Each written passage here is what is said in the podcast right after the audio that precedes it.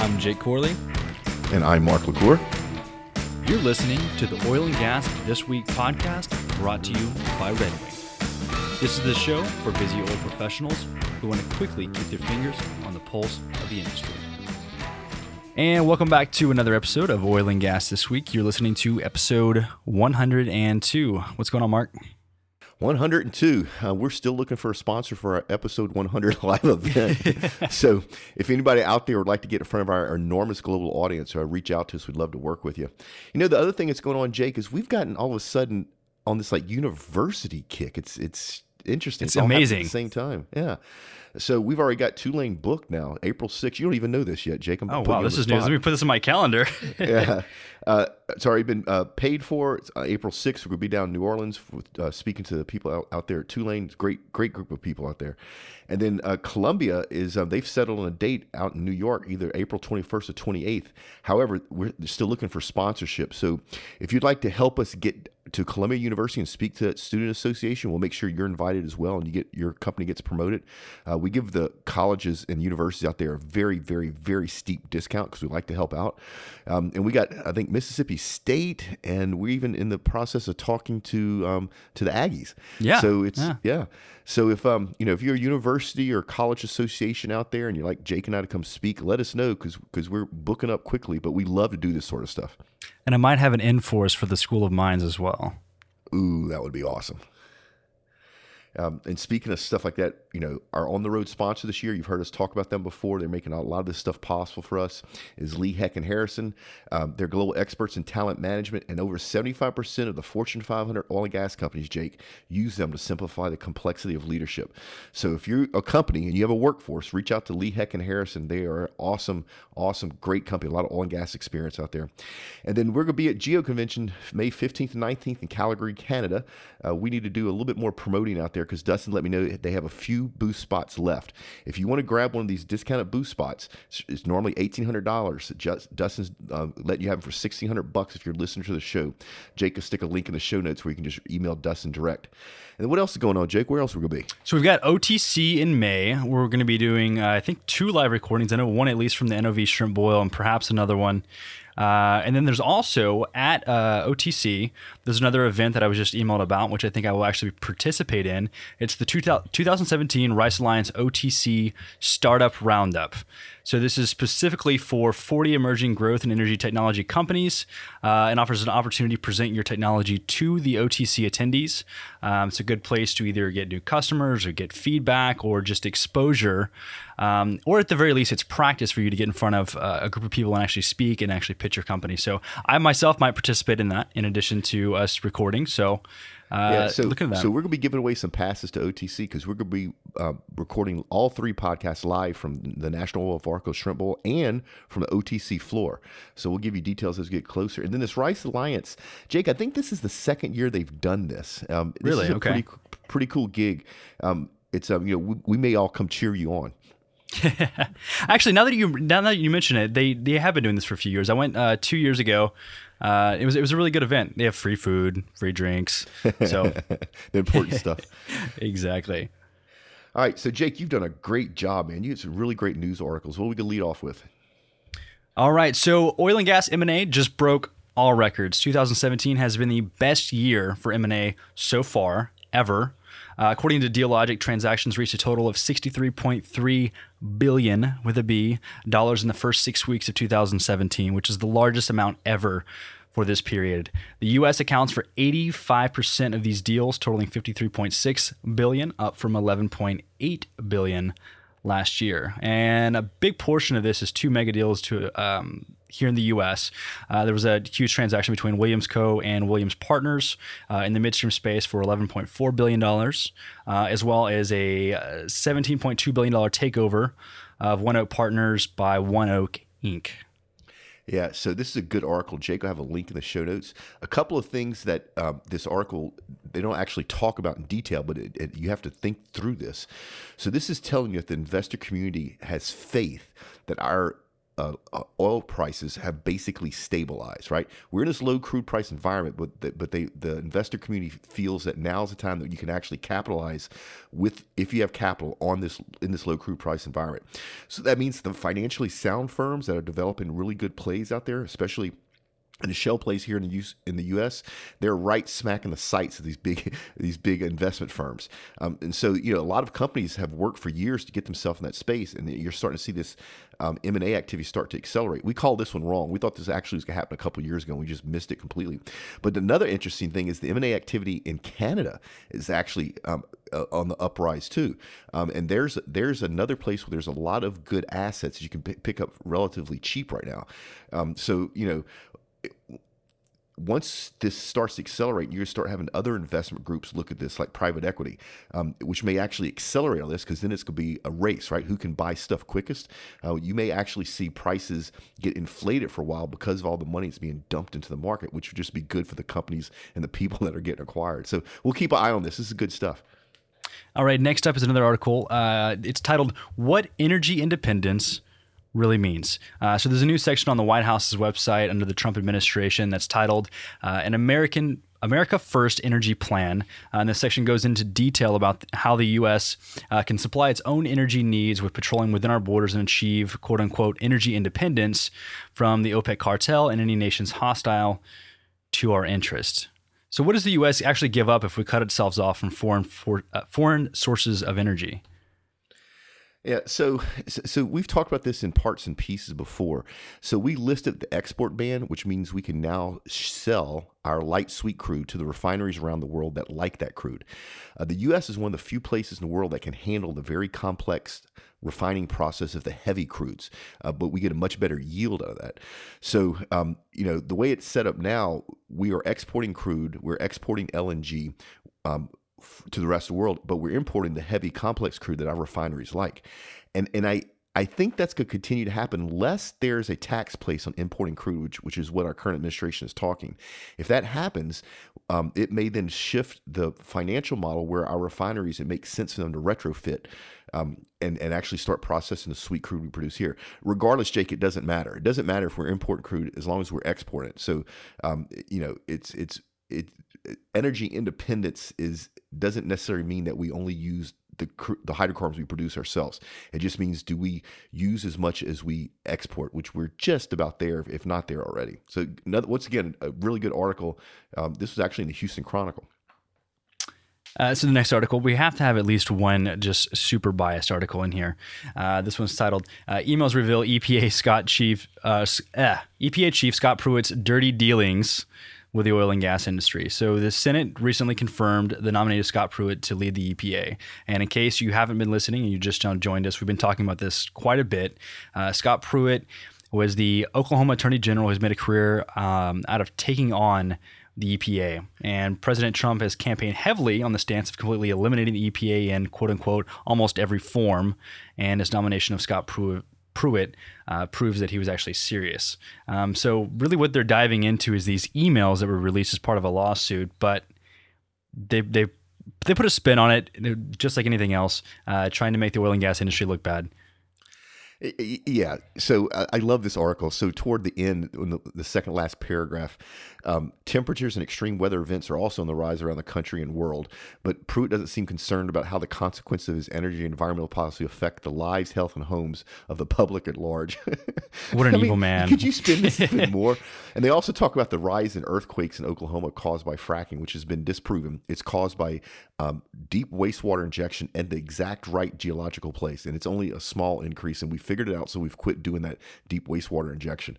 Um, the oil and gas industry figured out how to make the earthquakes go away.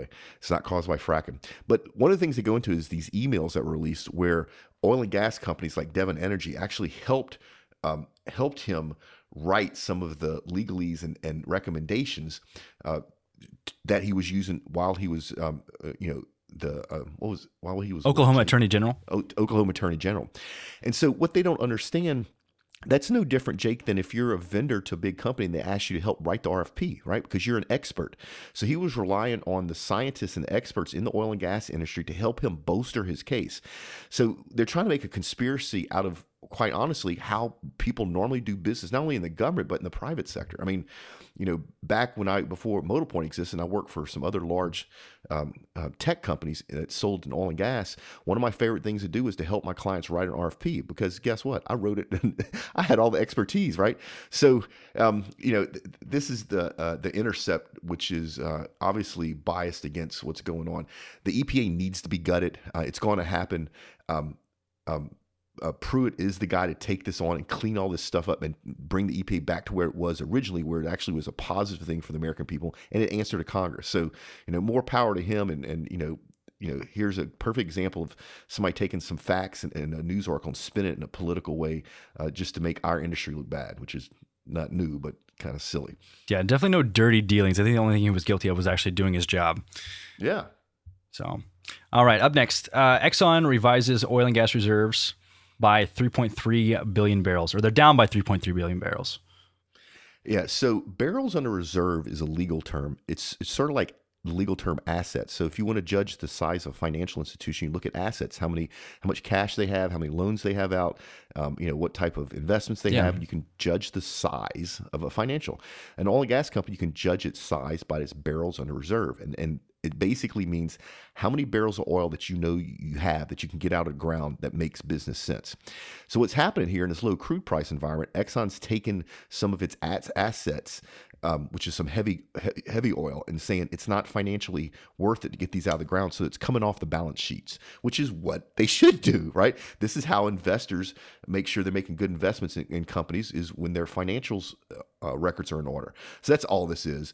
Um, now, what they they talk about a little bit about more in this article, which is important to understand is that uh, Exxon, even though they wrote down 3.3 billion barrels, they also um, added um, over 20 billion barrels by the end of 2016. So this is just the normal business of an oil and gas company reporting its barrels on reserve metrics, which, I, like I said, is a legal and a financial uh, number.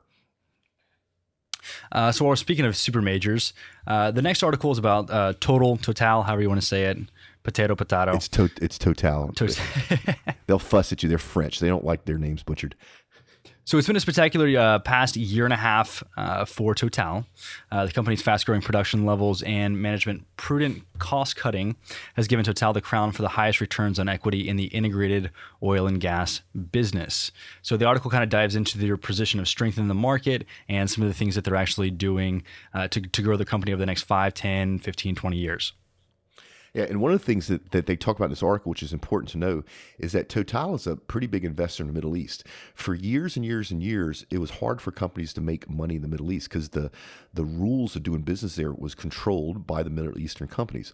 Well, I think the OPEC companies particularly realized that their days of making money hand over fist by being a crude oil exporter only is rapidly disappearing.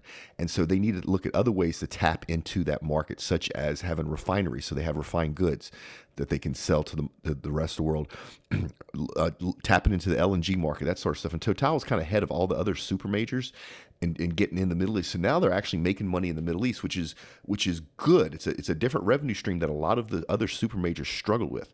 Um, BP is another company that's out there. Exxon's been there forever. Chevron's there. Shell's been there. But uh, Total is actually one of the ones that saw this change coming before anybody else and put themselves in a place where they could benefit from it. They're, they're a great company. They have a huge, huge facility here in, in Houston, Jake. I think a big, another big part of it is they're also diversifying their portfolio. They've invested so much money into uh, renewable types of energy.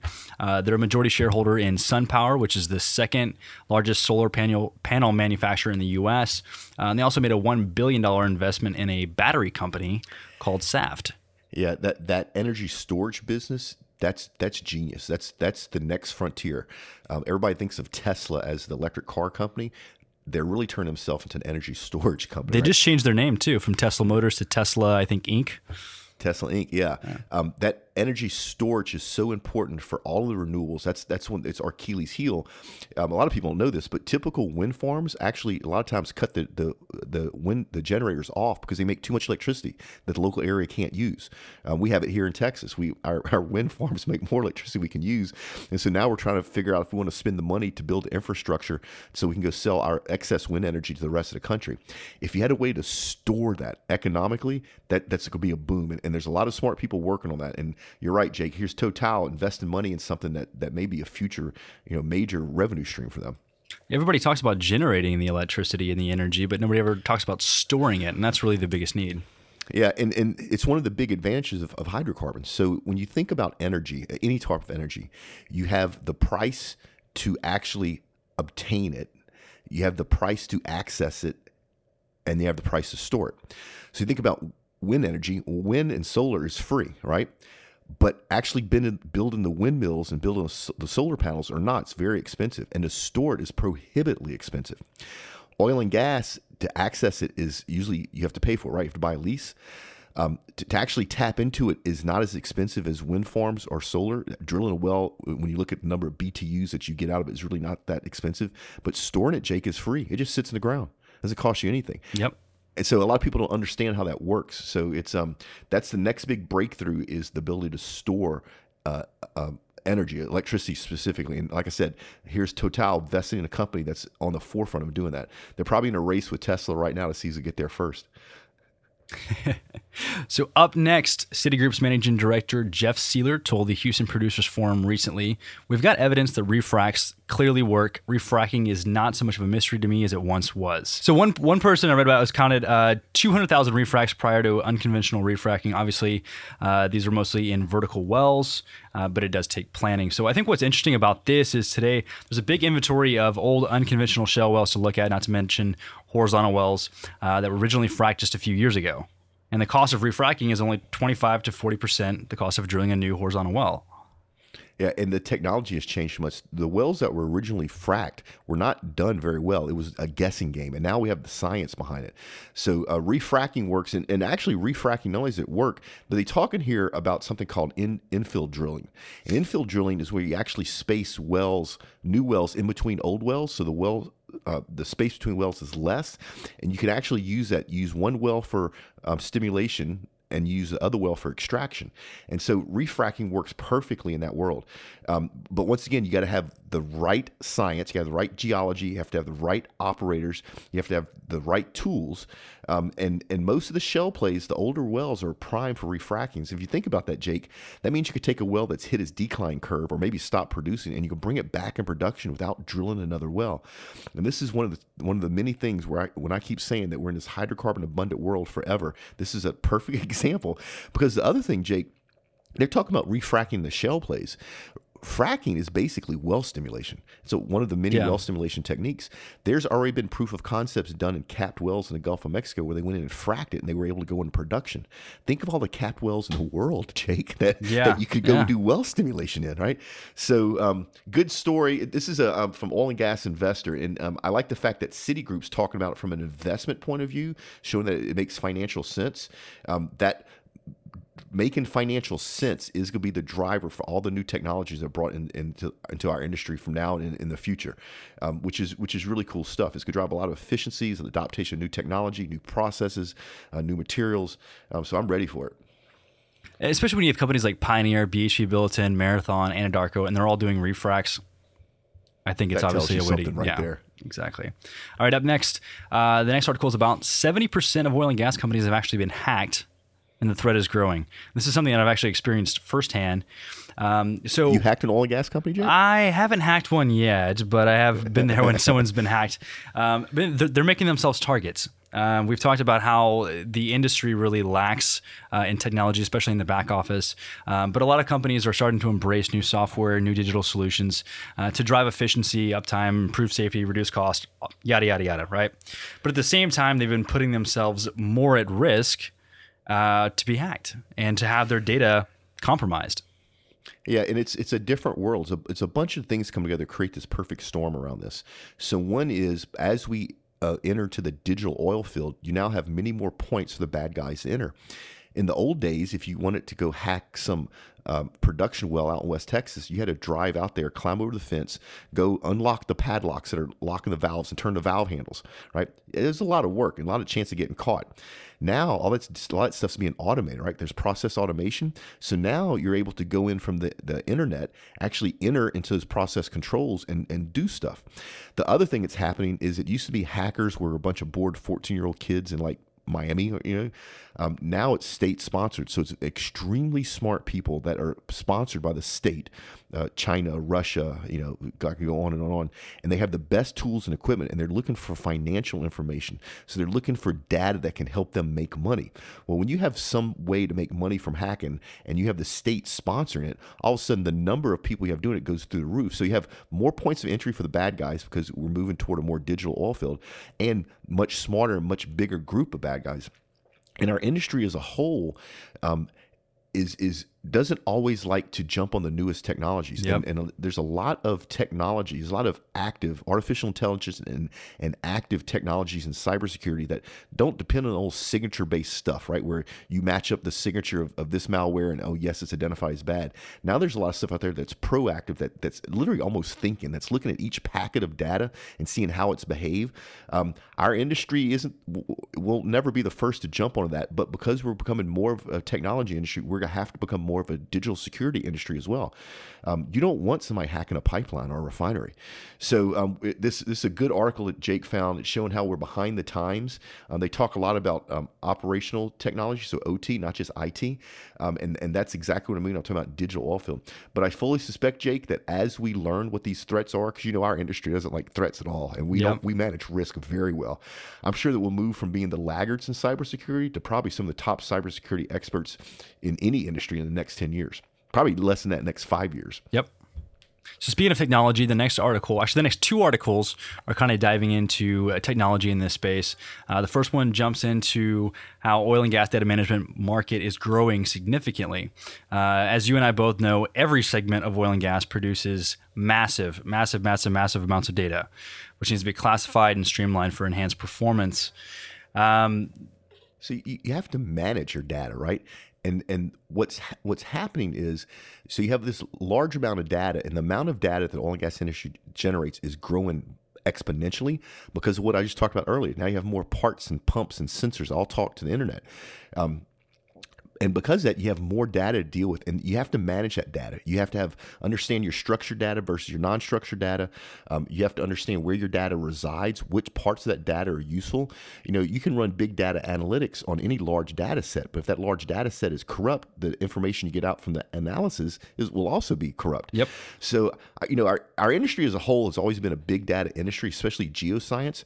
But now you're having you know little wells out in texas kick out you know megabits of data a second because they're all wired and so it's um that managing that data it takes takes real expertise i I- you know i actually had a chance um, uh, years ago, and I worked for Forrester Research to work with uh, Chevron on a whole um, structured versus unstructured data project. And this was before anybody knew what those things were, right? And so Chevron did a really good job of recognizing that was a problem in the future, and they needed to put the process and the procedures in place then, so that when they got here in time, um, they were able to manage all this data that, that they, they were able to collect. So it's um it's it's this industry is growing at a rapid pace. This whole data thing is huge. Um, the number one job that nobody can fill right now on gas is data scientist, um, which didn't even exist a while back. And here's a perfect article that Jake found talking about you know why we need that type of data management and people to understand how to do this, so our industry can continue to move forward. And those that don't understand data management, it's really just due to a lack of awareness. Um, this, like we've talked about, this industry is really just the last one to adopt anything, and that's because they're really trying to just lower their risk, lower their exposure to anything going wrong. Because when things go wrong in this industry, what happens? People die. people die. Yeah, yeah. And, and exactly. and so you know anything new is always looked upon suspect, right? The, uh, always anything new that's brought in instead of looking at the value of what the new thing is, what it does, the first thing you think of is what is the risk of me changing from what I'm doing now. And in this case, even if they don't have good data management, it's still a risk because they're changing from what they're doing now. Now I tell you this, what Jake, there's some big companies out there that I know got their hands around this and they're moving light years ahead of their competitors who don't have their hands around this. So, Yep. you know, if, if you're an oil and gas company and of, of any size and you haven't gotten started thinking about this, you, this needs to be thought through in your strategic planning because it, it's here to stay. So the next article is an article. It's uh, kind of piggybacking on the last one. It's talking about how artificial intelligence is holding promise for seismic and drilling data. Uh, it's by SPE. So it kind of dives into AI, so artificial intelligence and machine learning. So if you're kind of unaware with what that is, machine learning is an AI technique that allows computers to handle new situations uh, through analysis, self training observation, and experience. And the technique relies on the application of like algorithms like mathematical concepts, primarily statistics and uh, linear algebra, to process it, to analyze it, and to predict future courses of action based on the data. So, really, it's it becomes predictive and it learns over time. Um, so we've seen a huge, huge increase in funding in this space. Uh, I was reading another article, kind of just looking at the entire AI slash machine learning startup space, and in the U.S. over the last like three to five years, I can't remember exactly what it was, we've had five billion dollars worth of funding thrown into AI and thrown into machine learning, uh, and zero percent of that was in oil and gas. Okay. Uh, it was all in other industries. Um, so just like we talked about a second ago, this is fantastic and it's, it's really the future of where we're going, but there's some major challenges that the industry as a whole has to overcome before we can even get to this point. So, for one, you need large amounts of data. And like we talked about, you need really, really high quality data. If it's bad data in, you're just getting bad data out. Uh, and especially when you're kind of going into machine learning, it's essentially the automation of you can feed information back to machines to automate things, right? And so if you're feeding in bad data, then that can really go awry pretty quickly. Uh, another big problem is just the aggregation of data. Since you need large amounts of it, you can't really have it siloed. And so those are the problems that the industry as a whole is really going to have to overcome before we can really completely, uh, I guess, utilize the, the the benefits of artificial intelligence or machine learning. Yeah, so people may not know this, but IBM Watson, which is artificial intelligence, they have a dedicated oil and gas sales practice. Um, and they also have dedicated medical and other areas. But just the fact that IBM recognizes the potential in oil and gas and they're really willing to dedicate part of Watson's time, resources, and money to oil and gas shows you there's something big here. Um, anybody out there um, that's in school that is uh, a geologist or geophysicist, I'm telling you, go take some data classes, go take some uh, big data analytic classes the combination of big data analytics, so think of, of mining every field Chevron's ever drilled in Chevron's history, combined with measurement while drilling in real time, so literally um, the machine knows where that drill bit is in real time at all times. Combine that with machine learning, where you have experienced geologists teaching the machines, you're in the pay zone, you're not in the pay zone, you're in the pay zone, you're not in the pay zone. That is automatically going to make fundamentally change the geosciences in oil and gas. The machines are actually better than the people. The machines don't get tired. They can look at a thousand data streams a second, 24 hours a day, seven days a week. They don't change the way they work if they get mad at their spouse or if they didn't, you know, had a bad day or whatever. And so in the in the very near future, the geologists and geophysicists that actually can work in this big data world are going to be in super high demand. And somewhere down the road, Jake, I think the machines are going to put um, those the the geosciences out of work because um, machines are actually be better. And when I say stuff, I guess people always get a little upset with me and go, well, you're talking about technology replacing people. Yes, but then you have new jobs that didn't exist. Like we talked about earlier, data scientists. That job didn't exist in this industry a few years ago. Uh, yep. Drone pilots, you know. So so the number of jobs are going to stay the same. Actually, I think the number of jobs are going to go up. It's just what they do is going to change. Um, but you know, some of this stuff is really cool. So you know, you, see um, Amazon's Echo and uh, uh, Google's Voice and um, you know Siri and Cortana. Um, they're starting to understand natural language processing, which is the holy grail, where you can just talk to it and it understands the difference between a pear as in the fruit, and a pear as in a pair of scissors. That's that takes a lot of technology for some somebody for for a piece of software to understand those two differences. So this is something that's huge in our industry. It's continued to grow like crazy, and it's going to provide a lot of benefit. One of the things that's going to do, Jake, is going to drop cost. You yep. know, you could be able to go and um, do a better job of finding hydrocarbons and producing them. And it's also going to drive safety metrics, right? It's going to be safer because you have less people doing dangerous stuff. I'd rather have a machine controlling a drone inspecting the outside of a rig in the North Sea than having to hang some guy off a rope, right? Um, and so this is all good stuff. But like I said, our industry changing. This is a, a great example of, of, of what's changing right smack in the middle of our industry. Yeah, and like you said, people people always getting scared about losing their jobs. The thing is that you whatever you do provides uh, value to the market, right? And so look at like the the industrial revolution in the 1900s. We had all these factory jobs. How many factory jobs do we have today? Not many because most of them are automated, right? Right. So and, and it's you know even things like so, so you to look at what we're doing here with this podcast. So we're actually producing good content. We hope that our audience loves, but you know we're going to start using more and more technology to help spread the word of our podcast. You know, with oil and gas HS&E, we're doing Facebook ads, and I'm using the artificial intelligence that's built into Facebook to make sure that we show people that work in HS&E in the oil and gas industry that are on Facebook, hey, we have a podcast for you. So, you know, it's, it's just a matter of adopting with it. You just you know constantly learn. Us people always ask me what are the kind of the keys to success? And that's one of the things is always be learning. If you're always if you're always learning new stuff you're in a good place. Yeah exactly. So hopefully you guys enjoyed the stories this week. Hopefully you found them interesting. Uh, next week i think is going to be our first friday q&a so if you haven't wrote in yet any questions i know we've got a, quite a few already uh, submit a question. Let us know what you want to talk about. Uh, anything that you might be curious or some topics that you're interested in uh, and we'll be glad to answer that for you yeah, and it's actually really simple to do. Go to um, oilandgasthisweek.com, click on Ask a Question, type your question in there. Um, this is a good spot for us to pause and talk about Red Wing. Uh, without Red Wing, the show wouldn't be possible. Um, we have a winner of this week's Red Wing bag. It is Colin Beasley with uh, Deerberry Resources. He's a well engineer. So, congratulations, Colin. You won this awesome Red Wing offshore bag. Jake, you have a Red Wing offshore. You have two of them, don't you now? Oh, man, those things are huge and they're awesome. Yeah. So if, if you want to win one like um, Colin did, and the same one that Jake and I and Patrick and everybody else has, it's really simple to do. You go to redwingshoes.com forward slash podcast. That's redwingshoes.com forward slash podcast. Throw your information in there, and we draw one lucky winner a week. And Jake, I got to give a plug for our other show. So we also give um, away the same bag on the oil and gas HS&E show, but because that audience is so much smaller than Jake and I's audience, you have a much bigger chance of winning. So if you've been entering on this show for a while and you haven't won one yet, go over oil and gas HS&E, listen to that show, enter there, and you have a bigger chance of winning. Um, and then Jake, it's uh, what's our rig count looking for like? So we are up three for a total of 754 rigs, continuing the trend, and it's fantastic.